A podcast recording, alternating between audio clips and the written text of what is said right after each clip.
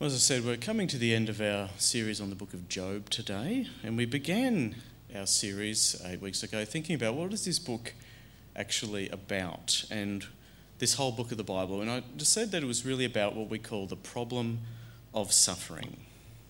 Now, as many of us know, this particular problem is probably the most difficult intellectual problem or question that Christians face, or anyone who believes uh, in a God of love. And it it asks us, you know, how can we believe in God and the love and the power of God when there is so much suffering in the world? Um, and what answer that any, could anyone give to this question that could actually satisfy us given the depth of the problem that we face? Um, and this is the question I think that's behind the book of Job that we've been looking at.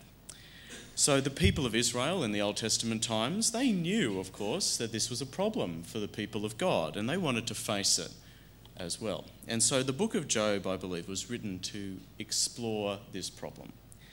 And Job, as we've seen, is a wisdom book in the Old Testament, what they call wisdom book, a kind of book that reflects on life as we experience it and sees if what we experience in life, we can make sense of it in the light of our faith in God. Um, and so the story of Job that we read through in this book, it's a long book, it, it's a dramatic representation, I think, of the problem of suffering in a vivid and clear form for us, in the form of a story that engages us. So we've seen right at the beginning that in the setup to this story, we see Job is set up, he's the greatest man in the world.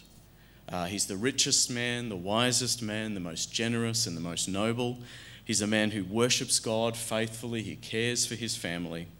And then again, in the introduction, we hear that there's, there's this event that God actually allows Satan to test Job. Um, Job will have everything taken away from him in a single day, and he'll have nothing left. And the question in this is will he still believe and have faith in God? And how is he going to persevere through this time of suffering? That's the setup to the story. And the question is what does this say about the problem of suffering? How does this help us to engage with it more deeply? And so each week, then, as we've gone through this book, we've seen some of the different facets of the problem of suffering as Christians and how we can experience this problem when we suffer and work through it. So it's a heavy book, isn't it? Very deep, causes us to think about deep things. And when it is raining, it can feel gloomy. But it's an, it's an important topic for us to get, to get to grips with, isn't it? How can we bring suffering into our relationship with God in an authentic way and deal with it? So we were reminded as we went through that there's a common practice in the Bible called lamenting, which you might be familiar with, where people, we read, bring their pain and their anger to God and share it with Him openly. This is done constantly throughout the Bible. That people being honest and authentic with God about what they're feeling in the midst of suffering, not avoiding it, not putting it aside, but acknowledging that it's there for what it is. And this is how Job, we read, he responds to his fortune, misfortune, lamenting to God. And we saw how, well, this is what allows us to start to be open, uh, to receive the healing and the grace of God when it comes, and to be with him in, the, in, the, in our suffering. And we've also seen then for a few weeks how Job and his friends argued about possible answers to the problem of suffering, intellectual answers particularly whether or not it's true that we suffer because God is punishing us for our sins. And Job doesn't accept that idea, and his friends throughout these arguments are not really able to satisfy him or provide him with any comfort or meaning in arguing in this way. Also, thought a few weeks ago about how in suffering we can enter into kind of depths of the complaint that we bring to God about the suffering that He's allowed into our lives, uh, and how it can lead us, like Job, to question seriously and to wrestle with the question of whether God is good at all. And we've seen that this, this challenge and this complaint can force us to challenge the tendency we have to hide within belief systems about God and about the world, and instead actually venture out into seeking a real personal connection with God and get the kind of answer that will actually satisfy us in this experience of suffering. And finally, last week we remembered that um, all of us, though, however innocent we might be, as Job is, and how, how much we might suffer, uh, we still need to remember we have our own weaknesses, we have our own failures, and we're actually part of the problem of suffering in the world. Uh, and so we're implicated in it as well. So that's a lot of very deep stuff packed into the book of Job, isn't it? You know, and there's so much more there we haven't looked at. But each week we've tried also to turn our attention as well to Jesus because he takes up in the New Testament this experience of Job as being a sufferer, an innocent sufferer, um, but he offers a new perspective on suffering on, in the cross. So, this is our kind of theme and how we work through Job so far. Uh, but I think it's fair to say, so far, we haven't actually given or tried to give an answer to the problem of suffering in this series. And I know that a number of people were a little disappointed a few weeks ago when I said I wasn't going to do it that week. Um, so, today, perhaps we'll give it a go. Um, today, we arrive at the climax, really, of the book of Job. Um, and after laying out his case before God, we heard, and endlessly arguing with his friends, Job sits back now and he's just waiting for a response from God. And God answers him. So, this is it. This is what you've been waiting for. Heaven opens, a voice thunders out with answers to the questions Job's been asking. So, what does Job say? Uh, God say? Let's have a, have a think about that. Uh, well, God has some surprises in store for Job in his conversation with him, and what he says is probably not what we'd expect to hear. In fact, I think God's response is quite puzzling to us when we first read the book. Uh, and I think it's, it's true that a lot of people, to be honest, have found God to be quite an unsympathetic character in the book of Job. Um, and it's understandable. You know, first he sets up Job in this test of faith and he allows him to go through the suffering which we think seems quite unfair. And then when he comes to answer to Job, he doesn't actually apologise at all for setting this up, issue up. And in fact, he doesn't even seem very interested in answering the questions that Job asks. So, you know, it's, it's not really like, like, oh, this is what we've been waiting to hear. But what is, does he say? Well, to summarise, I think what God says in th- chapters 38 to 41, God's answer to Job is to tell him actually that he has no right to ask God about what's going on because Job has no idea what he's talking about. And in fact, God says it's him who has some questions for Job. And so his answers to Job are actually just many, many series of questions. So this is how he begins. We saw in the, our reading. It says, The Lord spoke to Job out of the storm, and he said, Who is this that obscures my plans with words without knowledge? Brace yourself like a man. I will question you, and you shall answer me. And so God goes on in chapters 38 to 41, and he has two main points that we can see, and they're repeated again and again with many poetic images and to stretch them out and bring them alive.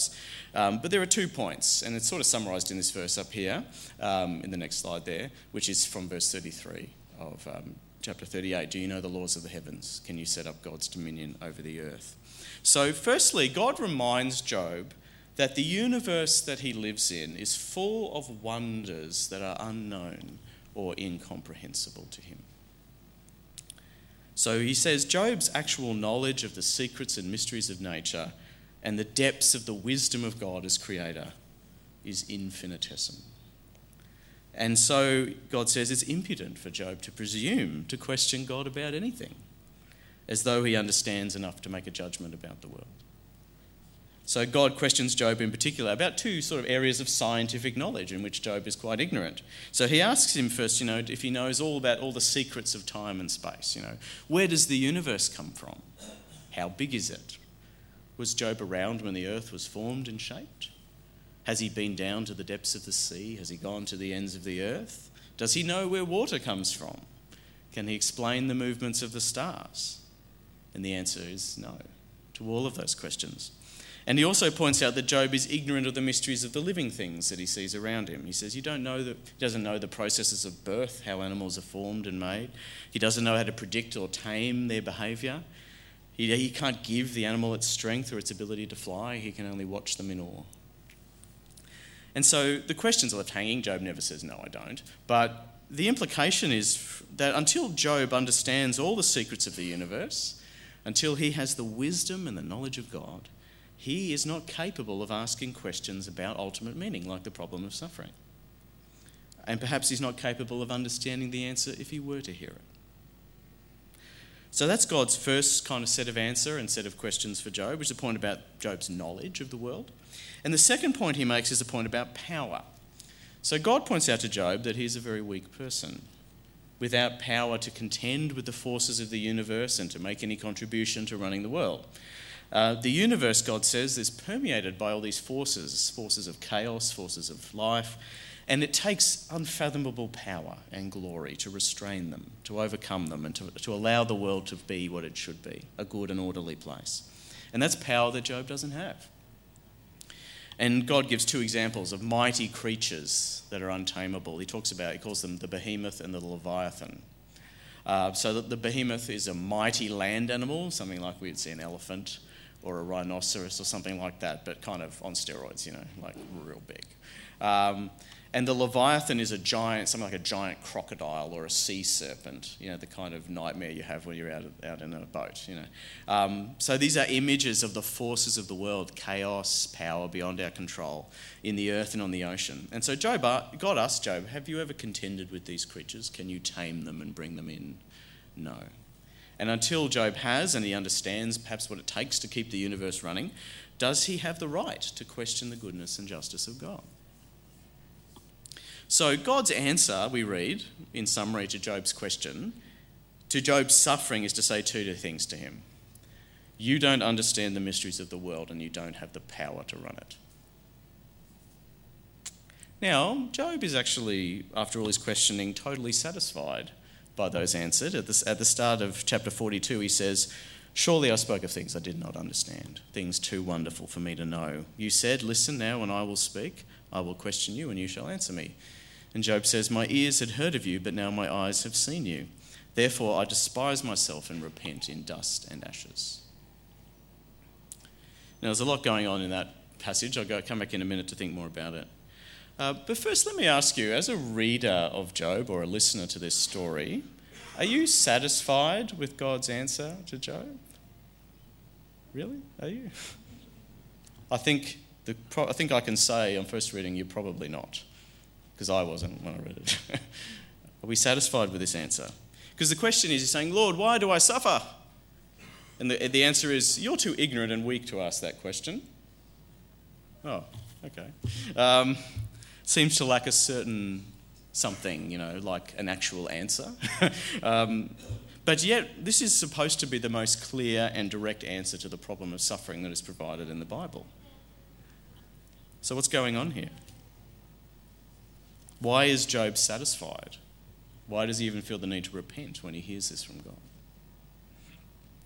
So, for us to get into the right headspace to answer that, I think we need to remember Job is probably not describing a real event, like a real historical event that happened, you know, a conversation between Job and God. It's a dramatic book, it's a philosophical book. Um, and the point of it is not to record this conversation and for us to go, well, who, who's right?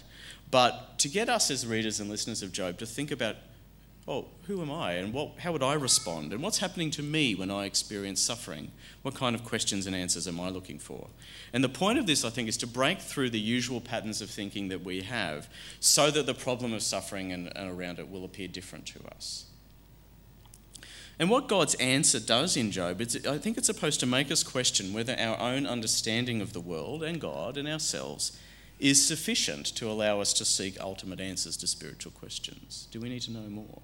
And also whether or not what we actually need is intellectual answers to this problem. What kind of answer are we actually looking for to the problem of suffering? And what the book of Job does is it contrasts, I think, two approaches to the problem of suffering and evil in the world. So it contrasts the approach of Job and the approach of his friends. So Job's way is really a way that embraces mystery and questioning of the world. And the way of his friends is about a way of certainty and looking for you know, easy answers. So, for instance, when Job is faced with his suffering, he laments. He says, This is bad. This is where I am. And what do his friends do when they're faced with his suffering?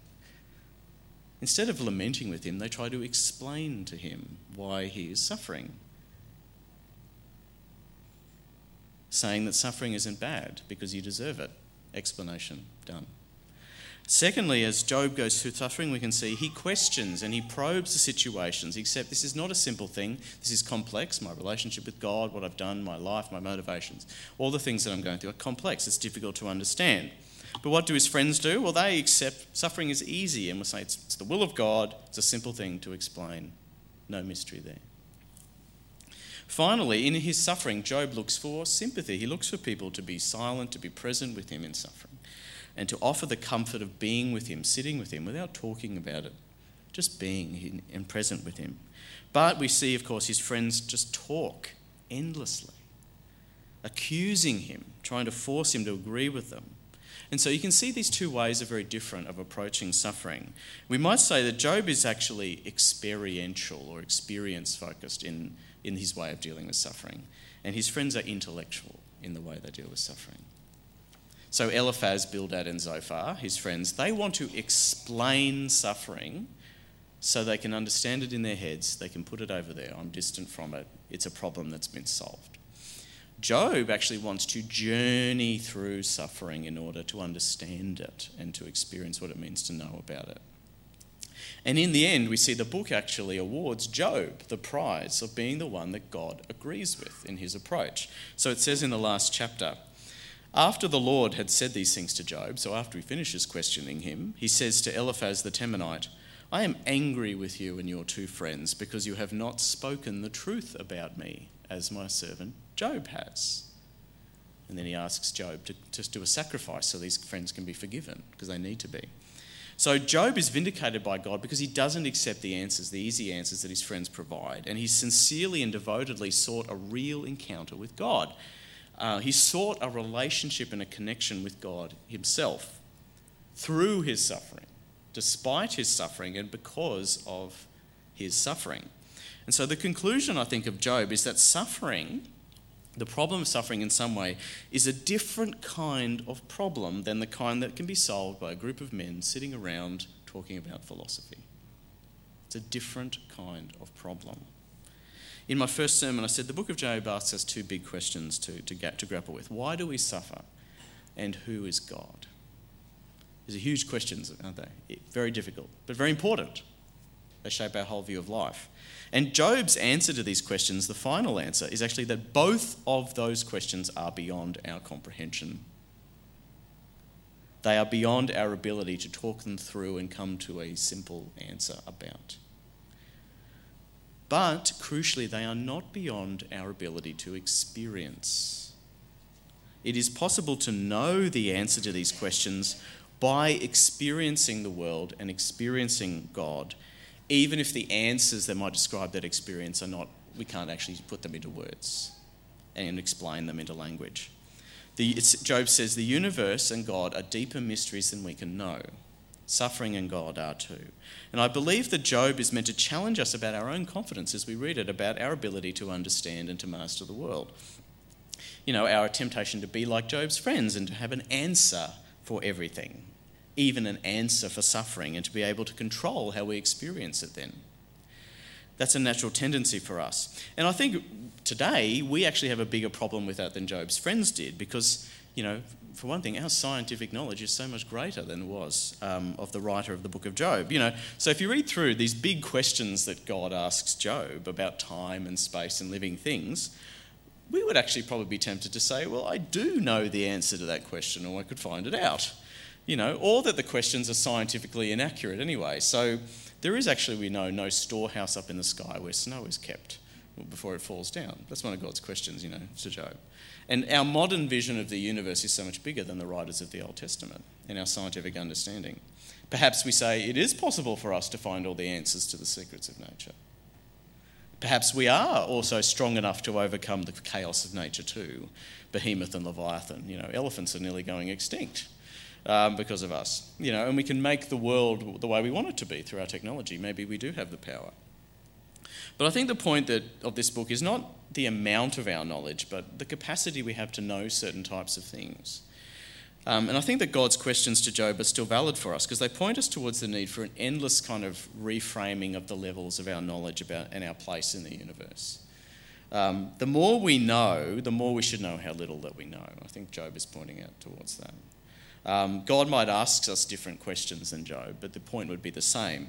I've been watching a few videos on YouTube recently looking at cosmological questions and astrophysics and the like. And I think that I've sort of thought God might ask us the sort of things, you know, like, well, do you know what happened before the Big Bang? You know, tell me if you're so smart. Um, can you enter into a black hole and return? You know, if you're so strong, show me that you can do that. Well, no one can do that. Um, you know, I understand that because of the nature of the speed of light and the expansion of the universe, we're only ever going to be able to see a very small portion of the universe in which we live. Most of it is just too far away for us ever to see or even or ever to visit. So there are mysteries out there that we will never ever know because we are too limited in our perspective. Um, and that's what Job is saying. We are not God, we are human, and we need to recognize the limits of our perspective. Um, and when it comes to suffering, it says this is the same problem. There's another way to deal with it than intellectual mastery of the problem. So, why is Job satisfied with God's answer to him? Because perhaps he realizes that he does have a, a limited perspective from what he really is. But also, perhaps on a deeper level, he's satisfied in his experience of life because he's realized that his suffering has actually stripped away from him everything that was separating him from a real encounter with God. That was how he got to this point of actually hearing from God, it was through his suffering. So, this experience he has has stripped away from him all the possessions that he had, all the supports of his life, all these things that made Job believe that he was strong. And it's taken away from him also the easy answers and the theology that he had that made him believe that he understood what the world was about and what God was like. And so, through his suffering, because of it, he's had an encounter with God that was real. Maybe you have too. So, the problem of suffering that we started with, it's an intellectual problem that we have. And when we have answers to it, which there are people who have wrestled with this, and some people say there isn't an answer, um, when we do that, though, we are trying to make the universe and make God fit a picture that we have in our head or our understanding. Um, but the question of suffering, I think, in Job is more whether we're actually going to be willing to face the world and God as they really are, not as we imagine them to be. Um, because one of the things that suffering does is it actually makes us face up to reality and the world. You can't ignore it anymore. And it, and it makes us question perhaps the little idols of God that we've made in our head and our understanding of how He works. Because it's very easy for us, if we're comfortable, as it was for Job's friends, to go on talking and talking as though we really understand who God is. We understand the ultimate reality and source of everything in existence, the eternal, almighty, almighty, infinite creator of everything, the beginning and end of all things. I got it. I understand that. Um, I think if we do feel like that, perhaps it's, we should take a step back and answer the question about, or two about sort of the limits of the knowledge that we have about things that are even right in front of us. You know, do we understand, as God says, even the world in which we live? The universe is full of mysteries, Job says including the mystery of suffering and why it is here. So I could keep going, but I think you get the point. God makes the point very, very clearly in this book. Job's story, I think, is about making the argument that the answer to the problem of suffering comes through experiencing suffering. Okay? The answer to the problem of suffering comes through suffering, through going through it and coming out on the other side through seeking our encounter with God in it and being satisfied with nothing less than God Himself. And on the other side of all that, Job says we find a deeper knowledge and a deeper blessing than we'd ever experienced on the other side of suffering, on the, before we've gone through it. And I think this is the story of Job finishes in the way that it does. So you may know that um, after God answers Job, and Job sort of says, Yeah, you're right, um, God actually brings Job back and restores him to the life that he had before, even more. So he gives him back his health, he gives him back more wealth than he had before, and he gives him a new family. And it's, it's so over the top that it's like a parody of a happy ending. Um, so it says, you know, the Lord blessed the latter part of Job's life more than the former part. He had 14,000 sheep, 6,000 camels, a 1,000 yoke of oxen, and a 1,000 donkeys. And he also had seven sons and three daughters. The first daughter he named Jemima, the second Keziah, and the third Keren-Happuch. Nowhere in all the land were there found women as beautiful as Job's daughters, and their father granted them an inheritance along with their brothers. After this, Job lived 140 years. He saw his children and their children to the fourth generation, and so Job died, an old man and full of years. Good for him. He's been through enough. Like it's a good, satisfying ending for him. Um, but again, when you read it, like so much in Job, it sort of can strike us as a bit off. Like, what's, what's being said here? Is it saying, is, oh, it's okay for God to put you through suffering as long as on the end you get lots of great stuff and it's okay? You know, is that the answer? All right. Um, does it make up for all the pain you went through? And, you know, what about Job's old family? People always ask, you know, they still died, you know, they're not coming back, you know.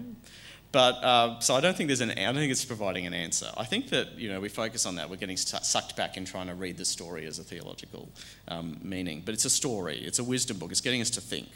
And I think what the ending of Job really is saying is actually providing a picture of that there is this experience of finding meaning and finding grace and finding something good on the other side of suffering. Perhaps something even better than was before. Particularly, it's interesting that Job's three daughters are mentioned by name and they're given their names, and the names that they have are to do with aspects of being beautiful. Um, and I think the point is now to say, well, look, through this, Job's life, we say, has a sweetness and a beauty now that it didn't have before. Because perhaps now his relationship with God is not based on his wealth. It's not based on the things that he thinks he deserves or that he's made for himself. Perhaps he knows now that everything that he has comes from God's grace, and he, he, he, he he's more thankful now. So perhaps there's more on the other side of suffering, Job says. And I also started this series then by pointing out that Job is actually a symbolic uh, character, really. Um, he's kind of an exaggeration of the normal human life to the extreme degree in order to help us to see our own lives more clearly. So Job is everyone, I said. It's, he's us. He's me, he's you. Because all of us actually have this experience um, in some way. All of us one day are going to lose everything that we have. One day we're going to come to the point where we have to give up everything that we own where we're going to lose our health, we're going to lose our relationships, and in the end, our life. That's just the human destiny. And we, have to, we will have to embrace suffering or allow it, um, and at last go through death, whether we're old and full of years, as Job was, or not. It'll come to us. So the question is, what is on the other side of that when you go through that experience? Well, the point of the book of Job is to say that th- this life we have, in all its experiences, good and bad, it's actually an invitation to know God and to experience God's grace and goodness and His love.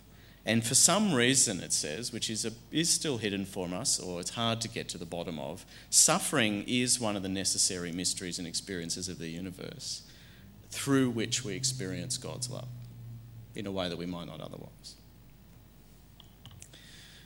Now, that's not an intellectual answer, it's an experience answer. But there are other intellectual answers that Christians give to explain suffering and why we suffer, because there are different types of suffering, aren't there? And might, we might be able to give some answers to that. Sometimes we suffer for things that are absurd or meaningless, it just happens. Sometimes we suffer because of the bad intentions of ourselves and other people, there's an evil behind it. We suffer because of our own mistakes or, or because the world is a corrupt place where sin has got a hold. Um, you know, we suffer because in the end, perhaps God has given us the freedom to walk away from Him and to do things that lead us to suffer, and He'll make other people suffer too. That's the price of freedom. So there are these answers that we come up with. But if we took away all those things, if we just, if that, if that wasn't relevant, it seems, I think, perhaps, for just from the way the world is, that suffering would probably still exist in some way, or there'd be some experience like that, because it seems to have a deeper purpose between us and God. It's, and that, you know, that's a hard thing to say, that actually suffering is built into the universe. But it's hard to accept. Um, perhaps that in order to know God and to experience God fully, we may have to suffer. It's hard to say, perhaps the answer to the question of why we suffer is partly to answer the question, who is God, or to learn the real answer to that question. They're tied together. I think that's what Job is saying. Um, I think this, this, this question of suffering, though, is a mystery, however, that Jesus sheds some more light on for us? Because it seems that God actually allows himself to suffer too in the creation of the universe and leading it. That God in Jesus takes on human suffering and the experience that it brings, this problem that everyone has.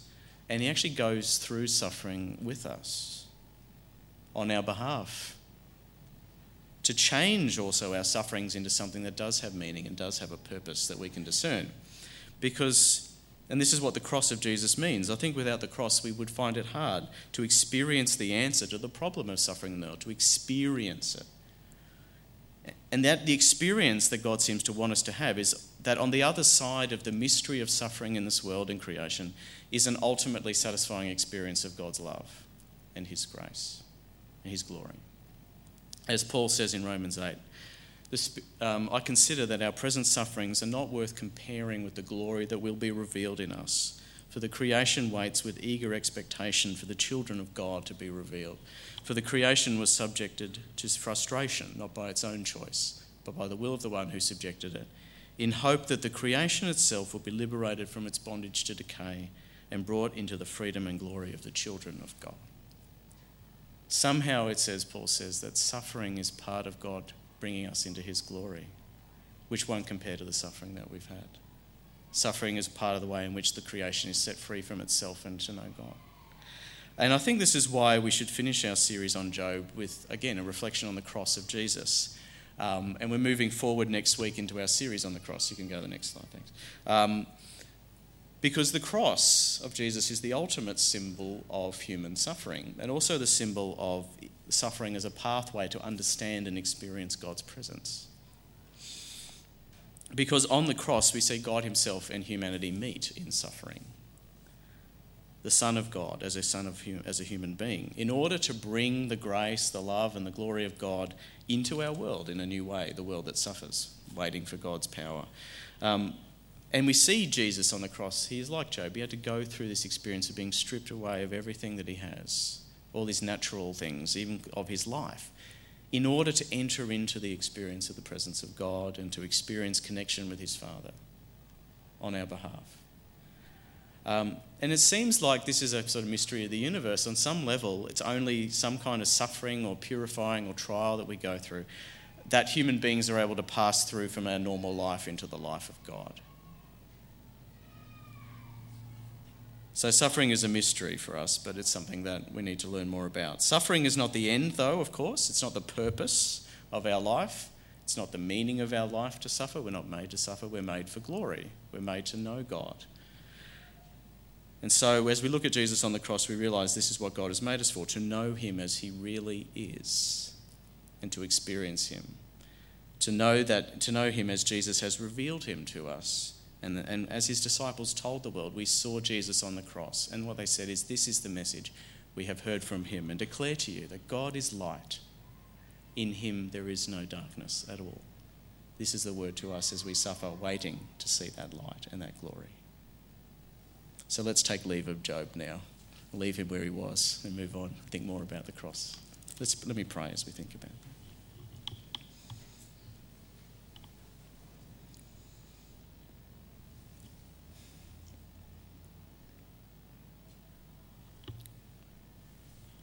Lord, we live in a world where we experience suffering and those around us do too. Suffering that can seem too great to understand or to that could be ever be an answer. And we pray that we would experience an answer that satisfies us to the problem of suffering, a revelation of your presence, of your love and, and connection to us. And we acknowledge that we are not capable of understanding this world um, or of uh, questioning it and asking and bringing it to justice. We pray that you would. And we pray that through this experience of creation, waiting for, for glory, that you would bring us to know you more deeply. And we pray that if we are suffering now, and those we know are, they would know the comfort of your presence and that Christ would be walking with us. And we pray this in his name. Amen.